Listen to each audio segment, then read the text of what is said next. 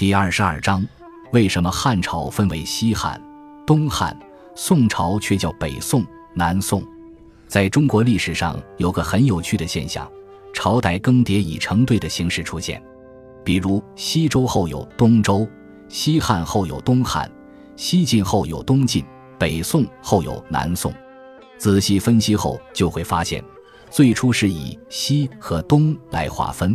后来则是北和南，如唐后有南唐，明后有南明。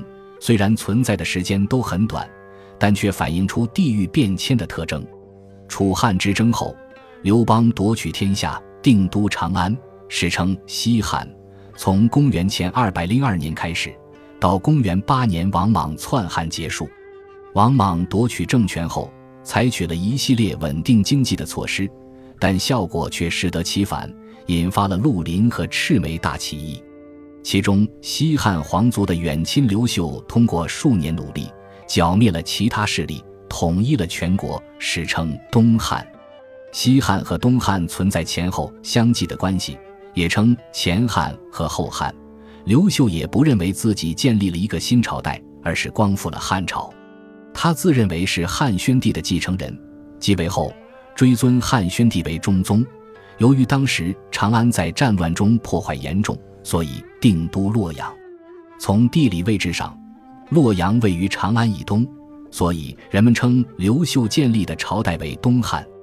五代十国后期，宋太祖赵匡胤黄袍加身，当了皇帝，定都东京汴梁（今河南开封市），史称北宋。从公元九百六十年登位。至一一一百二十七年止，首尾历时一百六十八年，共传九帝。北宋末年，金兵攻破汴梁城，徽钦二帝被俘。徽宗第九子赵构在应天府即位后，迁都于临安（今浙江杭州），史称南宋。北宋和南宋的划分还是从都城的位置和疆域考虑的。汴梁位于淮河以北，临安则在长江中下游地区。北宋拥有北方的大部分土地，而南宋则偏安于南方一隅。从政治和经济发展角度考虑，中国领土从汉唐到宋元明时期有个逐步扩大的过程，同时经济中心从西方向东方转移，由北方向南方转移。统治者为了加强对这些地区的控制，逐步将都城东迁。当北方游牧民族强大时，就可能南移。这反映到王朝更迭上，便是先西汉后东汉，先北宋后南宋。